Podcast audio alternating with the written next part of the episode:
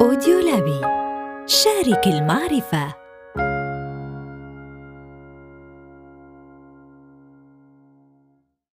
مرحبا بكم أيها الرائعون. يعتبر الخوف أمرا طبيعيا يشعر به الإنسان، والغاية من وجوده هي حمايته، وهو شعور في غاية الأهمية. وقد يكون في بعض الأحيان مزعجا عندما يعتقد الإنسان أنه يتعرض لخطر ما، وذلك أن هذا الخطر قد يكون حقيقيا، وقد يكون خياليا. يقول مايكل بريتشارد: الخوف غرفة مظلمة تتولد فيها الأفكار السلبية. من أراد أن يكون قلبه قويا فلا يخف، ومن أراد أن يكون ناجحا في حياته بعيدا عن الخوف من الفشل، فعليه القيام ببعض الأمور التي سنعرضها اليوم.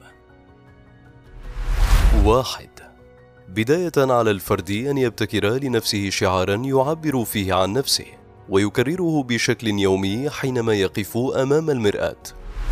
اثنان ترك النفس لتعيش مشاعرها التي طالما يتجنب الإنسان البوح بها والجلوس مع الأصدقاء وتقبل حقيقة أن الإنسان يصيبه الضعف في بعض الأحيان. ثلاثة على الفرد أن يفكر في أمر ما كان يرفض القيام به من قبل وعليه البدء بفعله وهو متحل بالشجاعة. أربعة معرفة الإنسان بأن الأهداف التي يسعى إلى تحقيقها لا تأتي بسهولة، بل يمكن تحقيقها بوجود صعوبات يواجهها. وعليه معرفة أن الفرص في الحياة لا تتكرر دائما فعليه اغتنامها. وعدم تضييع الفرد حياته ووقته مع أشخاص ليس من الضروري وجودهم إلى جانبه وفي حياته. خمسة تقبل الإنسان لمشاعره فشعوره بالخوف أو الحزن أو الغضب لا بأس به طالما أن هذه المشاعر لا تتحكم في حياته وتؤثر عليها.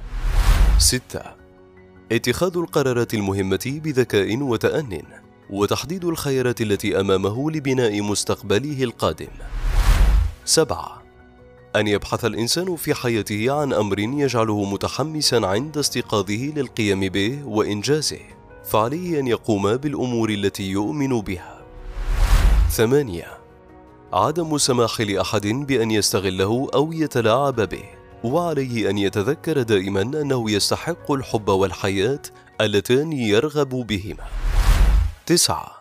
عندما يساور الإنسان الشعور بالخوف والقلق من أمر ما يجب القيام ببعض الأمور الإيجابية والعملية بدلا من القلق لأنه لا يغير في واقع الأمور شيئا. عشرة. مواجهة المخاوف التي يشعر بها الإنسان ويكون علاج ذلك بتذكر مواقف تغلب عليها وأخذ العبر منها وجعلته أقوى من ذي قبل. أحد عشر. البحث عن طرق جديدة للنجاح وتحقيق الأهداف والبعد عن التقليد وتتبع خطوات الآخرين. فيبتكر ويفكر ويأتي بطرق جديدة غير مألوفة ليصنع التغيير المطلوب.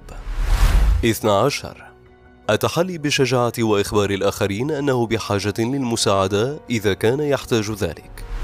13 البحث عن الأمور والأشياء التي تشعر الإنسان بالسعادة والراحة والثقة. وتذكر الجوانب المشرقة من شخصيته ومدى تميزه عن غيره وانفراده بصفات تجعله فخورا بها.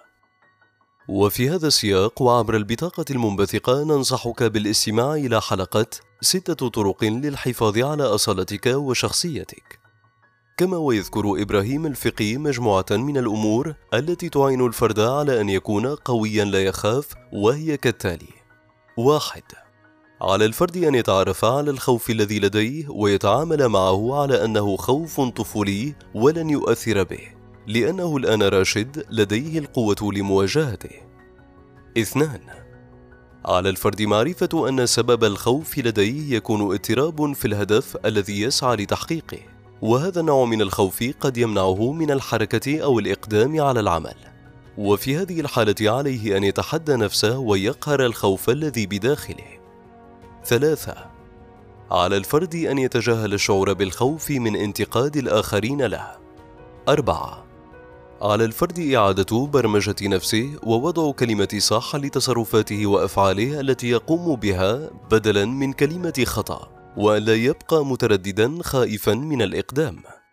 أقوال تجعلك قويا هناك بعض من الأقوال التي إن رددها الفرد وعلم مدلولها تميز بعزم وقوة تجعله يحقق ما يتمناه بقلب قوي لا يخاف.